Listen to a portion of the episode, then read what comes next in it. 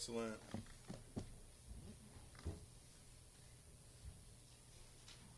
Y'all see how that went down? The folks that were supposed to do children's church weren't here and hadn't contacted anybody, so immediately somebody stepped in. That's the way church family works right there. Amen. Thank the Lord for Caleb and Stephanie, and many of you do the same thing. What a blessing it is. You know, many of us uh, don't have a clue who he is. But Sergeant Alvin York may have been the most famous soldier in World War I. Alvin C. York was also the most unlikely man to become a legendary hero.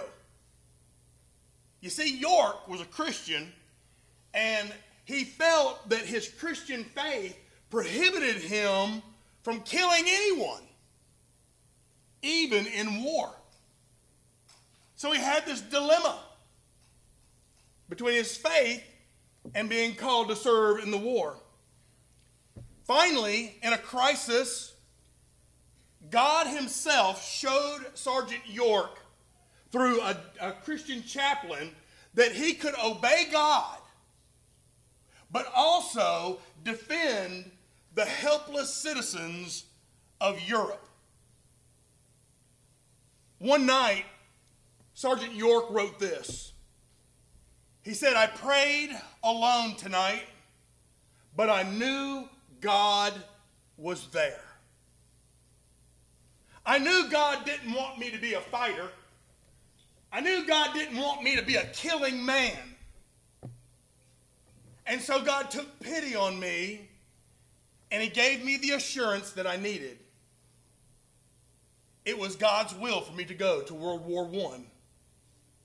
And that was all I needed to hear. You see, Sergeant York had to win the war in his mind first.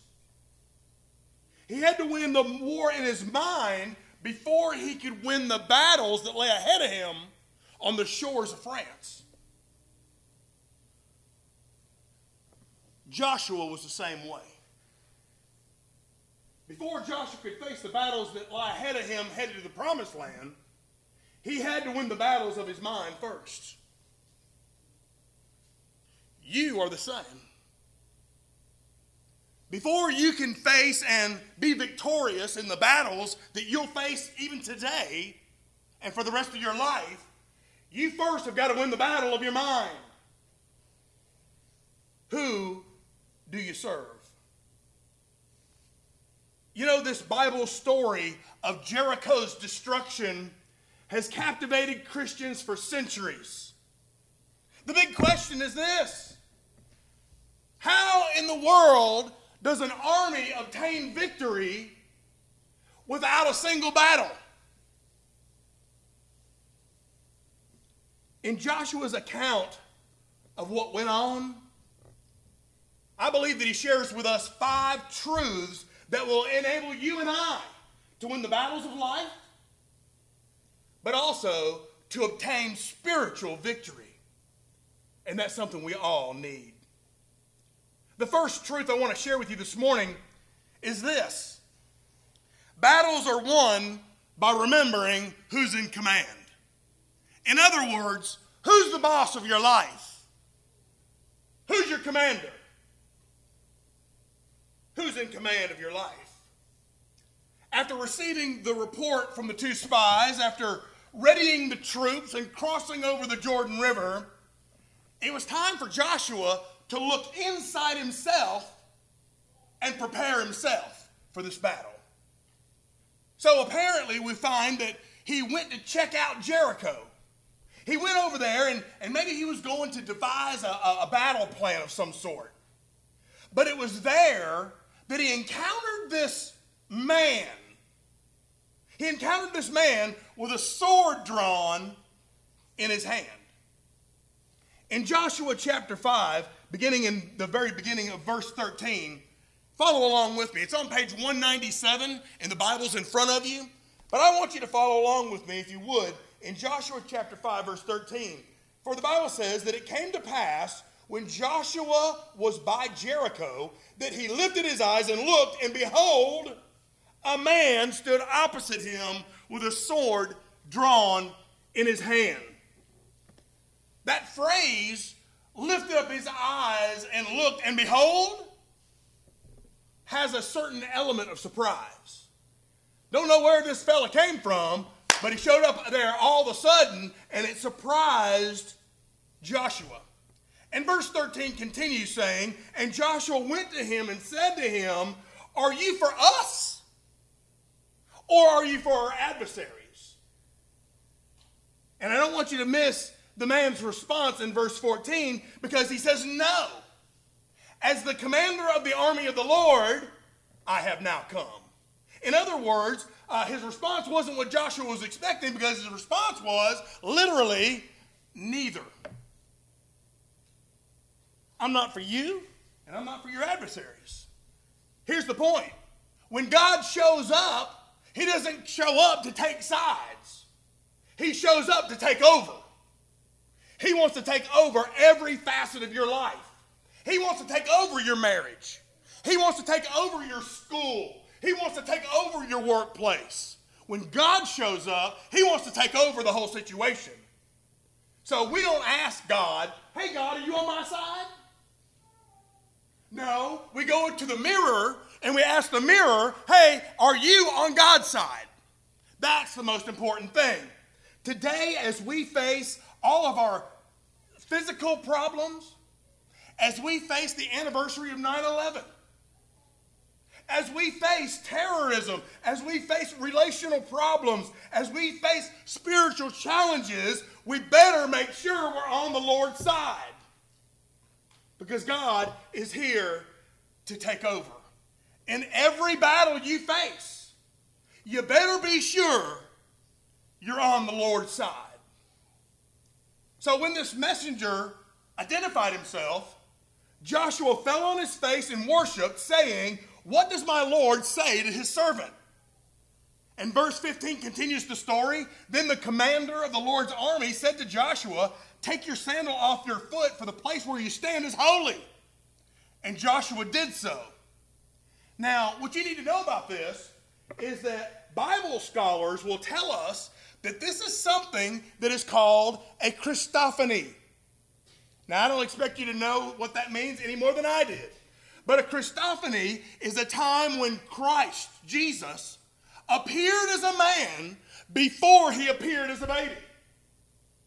So, Bible scholars will tell you that this is the Lord Jesus who has appeared as a man 1,400 years before he appeared as a baby in Bethlehem. Now, how do you know that? What are they basing that on?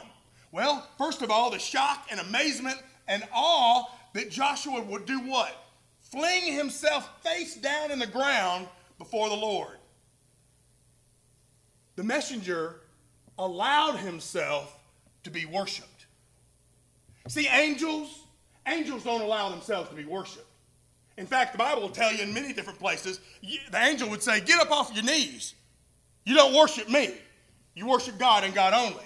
But there's a second reason why we think, why we believe that this may be a Christophany, a, an appearance of Jesus before his time. And that was, did you hear what he told Joshua to do? He said, Joshua, remove your sandals because the place that you're standing is holy ground. Friends, the only reason that it's holy ground is if God is there. That's the only thing that makes anything holy is if God Almighty is there. So he told him to remove his sandals because it was holy ground, just like God told Moses at the burning bush, hey boy, take off your shoes because the place where you're standing is holy ground. God was present. God was there. God is the only one, worthy of being worshiped. Now, we're not told what the message is, but we probably feel like that it was uh, uh, some details on how they might have victory over Jericho. But the most important part of this meeting with the commander in chief was this Israel, you're not fighting alone. You're not in this fight alone. Friends, in the battles that you face day in and day out, I want you to know on the authority of the Word of God today that you are not alone. In your relational problems, I want you to know that you're not facing that battle alone. In your sicknesses, I want you to know you're not facing that alone. In problems that you have throughout life, you don't face them alone if you're on the Lord's side. That's the truth of the Bible. Now, in chapter 6, verse 1, we're introduced to the scene in Jericho. Now, Jericho was securely shut up because of the children of Israel. Get this none went out, none came in. What does that mean? That means the school was in lockdown. You know what that means, right? In the, in the event of terrorism, the school goes into lockdown, ain't nobody going out, ain't nobody coming in. Jericho, the entire city, was in lockdown. Now, what we also need to know is that God begins by giving Joshua a promise. In verse 2, the Lord said to Joshua, See, I have given Jericho into your hand, its king and its mighty men of valor. Did you notice what the Lord said there? The Lord is proclaiming the victory as if it already occurred. But Israel hadn't lifted a finger yet. God says, I have given Jericho into your hands. It's just as sure as if it already happened. God gave them Jericho. But you know, it bothers me a lot that we as Christians are losing some battles along the way until I remember the final chapter of the book. I've read the final chapter in the book, and do you know who wins? We win. So, friend, if you're facing a battle, if you're facing a struggle, if you're facing a problem, don't sweat it. Because in the end, the Bible says we win if we're on God's side. So you need to determine this morning am I on God's side? Now, I'm not so naive to think that we won't lose a few skirmishes along the way. I mean, there's been some times when I've been down. There have been some times when I've stayed down. I've lost a few of the battles along my life, but I know that the Lord has already won the war, and as long as I'm on the, Lord, the Lord's side, I'm a winner. And I don't have to sweat the skirmish. So, not only is the battle won by remembering who's in command, your second truth for obtaining spiritual victory is this, and that is God's methods are not always man's methods. But God's methods are always the right methods. Did you hear that? God's methods are always the right methods. The commander in chief gave instructions to Joshua concerning how Jericho was going to be defeated, how the war was going to be won. And as he was telling Joshua this, I mean, I bet Joshua was saying, How in heaven's name is this going to work? Let's read about it there in verse 3. You shall march around the city, all you men of war. You shall go around the city once. This you shall do for six days. What? And seven priests shall bear seven trumpets of ram's horns before the ark. But the seventh day you shall march around the city seven times, and the priests shall blow their trumpets. And it shall come to pass when they make a long blast with the ram's horn, and when you hear the sound of the trumpet, that all the people shall shout with a great shout, and then the wall of the city will fall down flat. And the people shall go up there, every man straight before him. At this time, the great, one of the great military leaders of the time, Joshua, must have thought that this commander had lost his mind. That's a pretty strange way to win a war, a pretty strange way to win a battle. I mean, marching around the city and blowing horns and waiting for walls to collapse was not in any of the military manuals of the day. He must have been wondering, what in the world is this commander telling me to do? But I want you to notice something.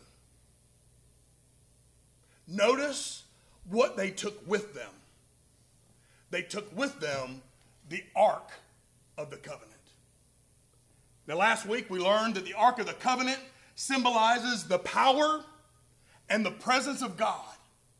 What am I saying? I'm telling you that God was with them.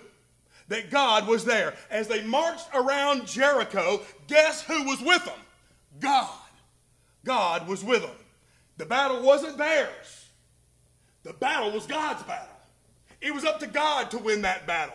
God's people basically just contributed to nothing. They were told to march, and Jericho would be overthrown. Now I wonder what all those Israelites were thinking as they marched around the city of Jericho. See, there's something you need to know. Jericho's walls were very high.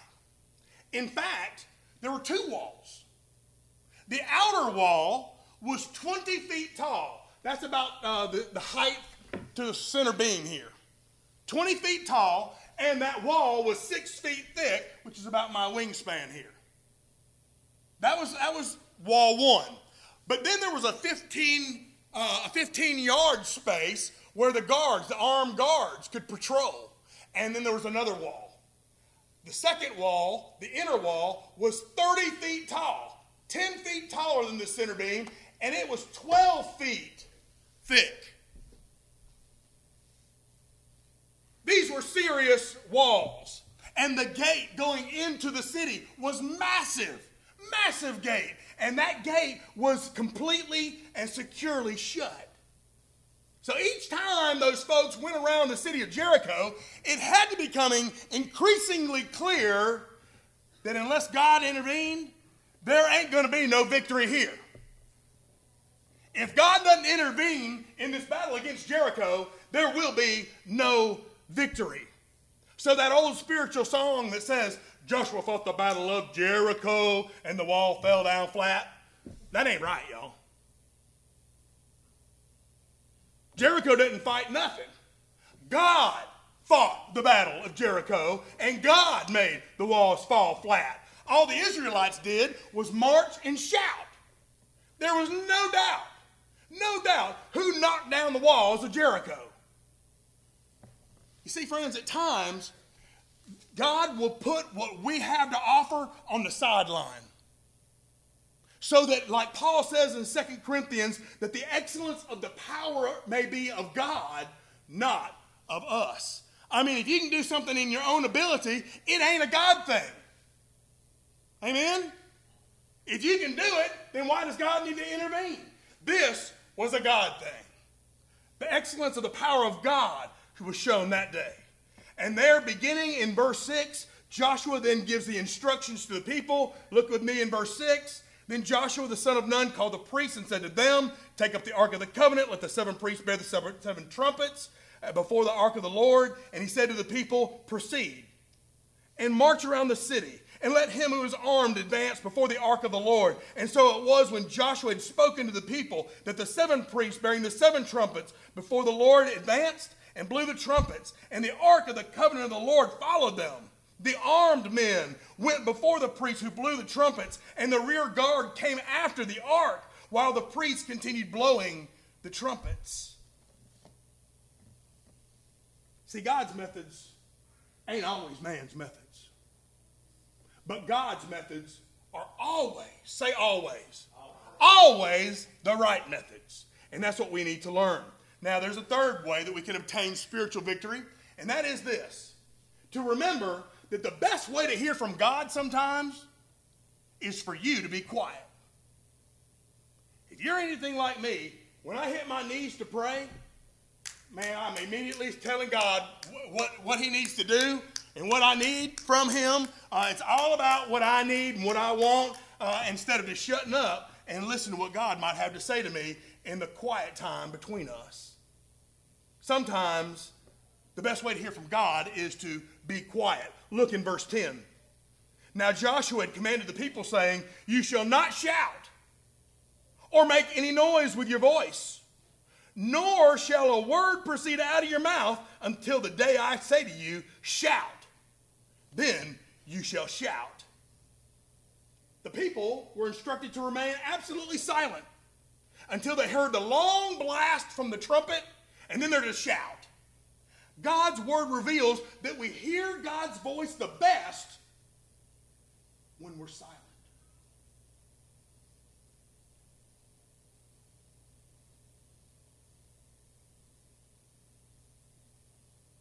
Can you hear him?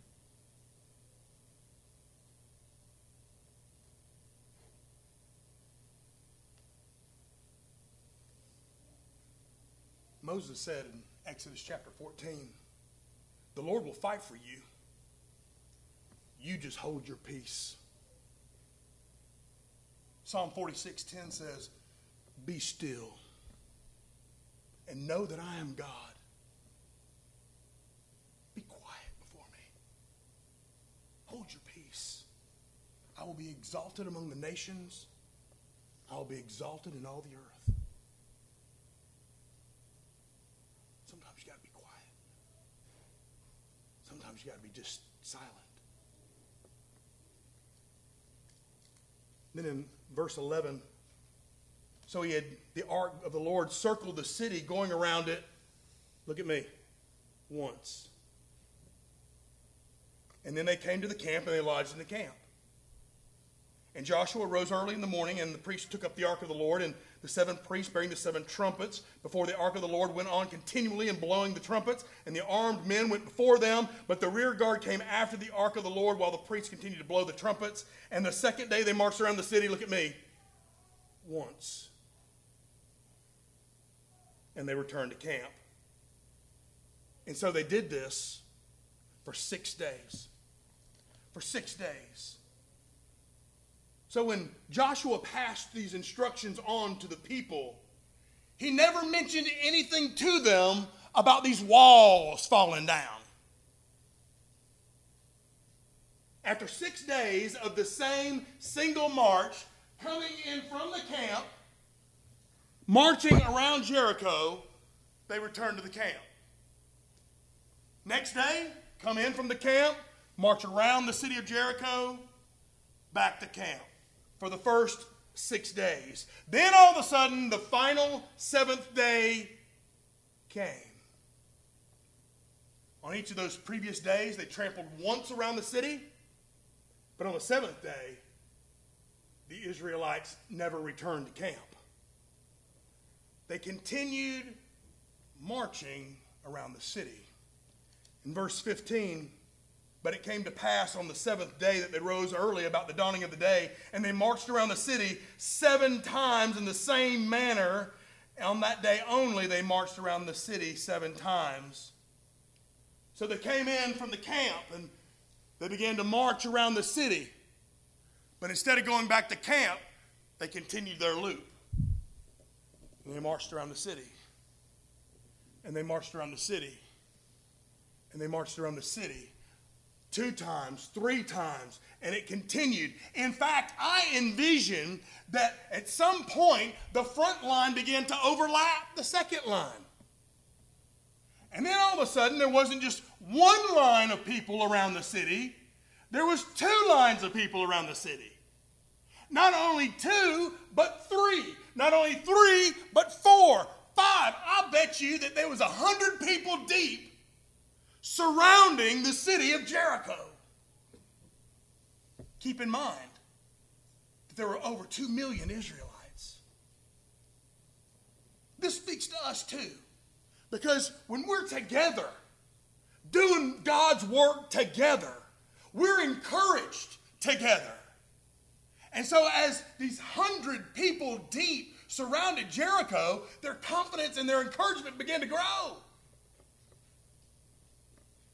I want you to remember that battles are won by remembering who's in charge. Battles are won by always remembering that God's methods are the right methods. But also, the best way to hear from God is to be quiet. Be quiet. Now, there's a second truth, or a fourth truth rather, that I want to share with you about obtaining spiritual victory, about winning those battles of life. And that is this victory is ours if we do not quit. If we do not quit. Don't quit, do it. Do not quit. Look in verse 16. And the seventh time it happened, they didn't quit. When the priests blew their trumpets, that Joshua said to the people, Shout, for the Lord has given you the city. And then look in verse 20. And so the people shouted when the priest blew the trumpets, and it happened that when the people heard the sound of the trumpet, that the people shouted with a great shout, and that the wall fell down flat. Then the people went up into the city, every man straight before him, and they took the entire city. Don't quit. Hebrews chapter 11, verse 30 recounts the fact that by faith the walls of Jericho fell after the people marched around them seven days. What is it that honors God the most?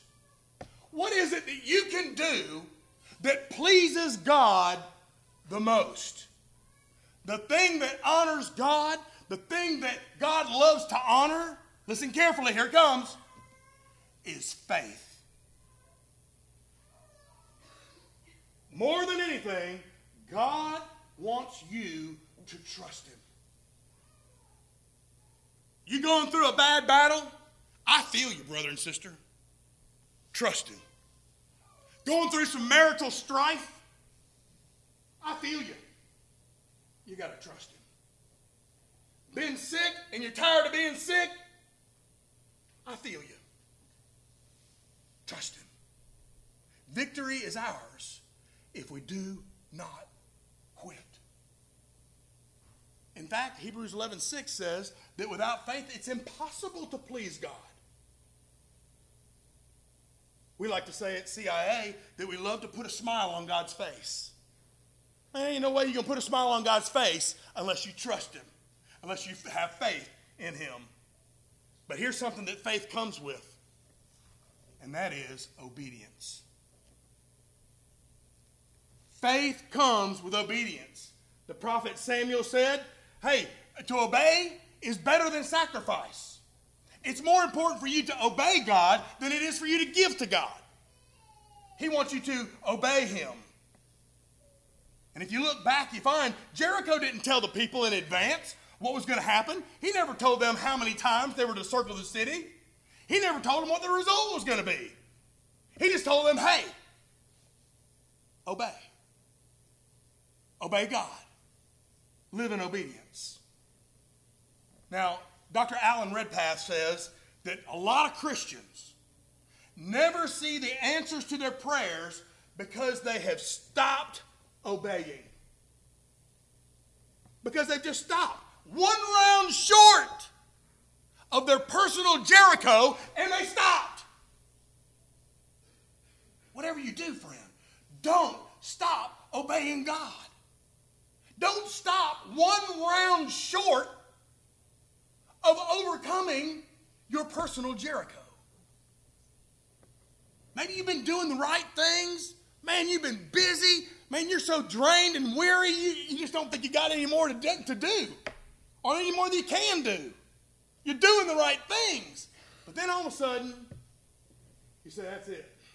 I'm stopping. May just been one more, one more, one more time. One more time, and you would have seen the rewards and the fruit of your service. Think about this. Jericho might still be standing today if it weren't for the obedience of God's people. But because they were obedient, because they trusted God, that city don't exist anymore. At least not in the way that it did then. So victory is ours if we don't quit doing what God has told us to do. I don't know all that God has told you to do, but I know what God has told me to do. And I'm not going to quit doing it until he tells me to quit doing it. What about you? What has he told you to do? Are you doing it? Or have you quit doing it? With faith comes obedience. One final truth today about how we can obtain the spiritual victory, how we can win the battles of life. And that is this don't be fooled. Judgment day is coming. The picture that Brother Howe showed you, hey man, that's horrible, tragic, but don't be fooled. Judgment day is coming. Let's read in verse 17. Now the city shall be doomed by the Lord to destruction, it and all who are in it. Only Rahab the harlot shall live, she and all who are with her in the house, because she hid the messengers that we sent. And you abstain from all the accursed things, lest you become accursed when you take of the accursed things. And then in verse 21, and then they utterly destroyed all that was in the city. Listen carefully to this both man and woman, young and old, ox, sheep, and donkey with the edge of the sword. The command was given in verse 17, was carried out there in verse 21. Everybody in the city of Jericho must die. Every living creature in the city of Jericho must die. Now, I don't know about you, but that sounds a little cruel to me. That sounds a little over the top to me. But you got to remember that just like the wicked people in Noah's day, Jericho had been given adequate time to turn from their evil lifestyle and turn to God. You see, worship in Jericho included some horrible stuff. Worship in Jericho included sacrificing children. How's that sound? They did it every day. Killed children in the name of worship. Does that sound pretty awful to you? Raise your hand if it sounds awful. Well, guess what America does?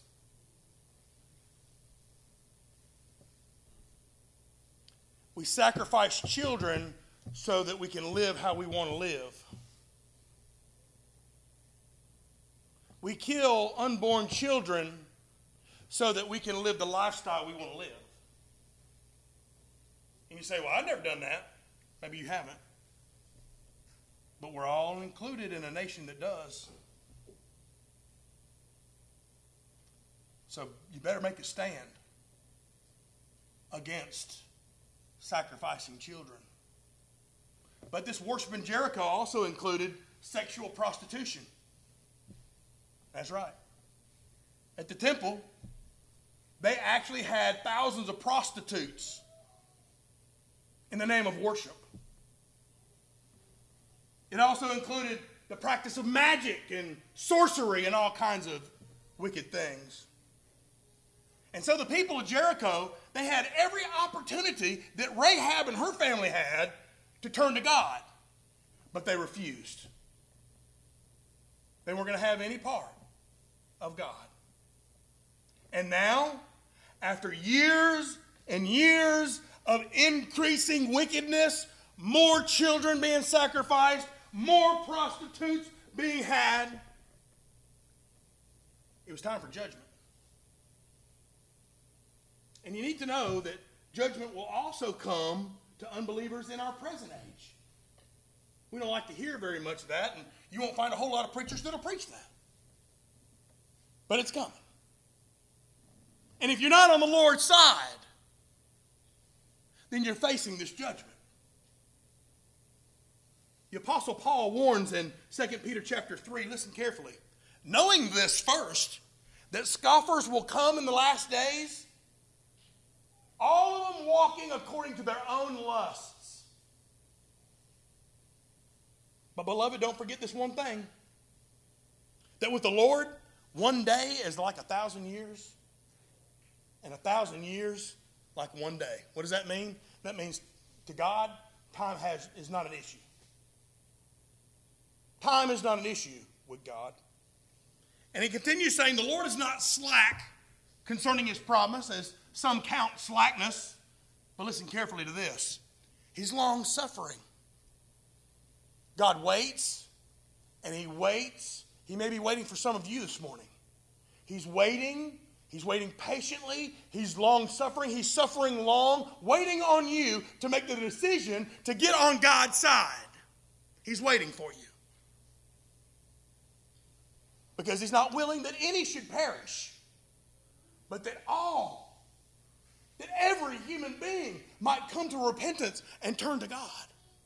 But listen to this carefully. But the, but the day of the Lord will come. It might be today, for all I know. But the Bible says the day of the Lord will come. It's coming. God's been waiting. He waited for Jericho as long as he could. And then the day of judgment came. So have you been consistently losing life's battles? If the time of God's judgment came today, would you enjoy spiritual victory for all eternity in heaven? Or would you suffer